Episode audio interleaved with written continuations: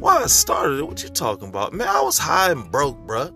I was trying to find some, find another way to, to make more money and get higher. How to smoke and, and not have to pay for it and make more money. You know what I'm saying? That's what nigga trying to do, man. Make a million dollars and get some weed and don't have to pay for it. You know what I'm saying? All right, we're gonna record. Yeah, we're gonna start. No, no, we're gonna start. No, cut that. Don't put that in there. All right, let's start recording now. Okay. Hi, welcome to Fit 420 Life. If you're into fitness, cannabis, what's the word? Aliens and comedy, you've come to the right place. Fit 420 Life. Come on in. And man, make sure you cut that other stuff. All right.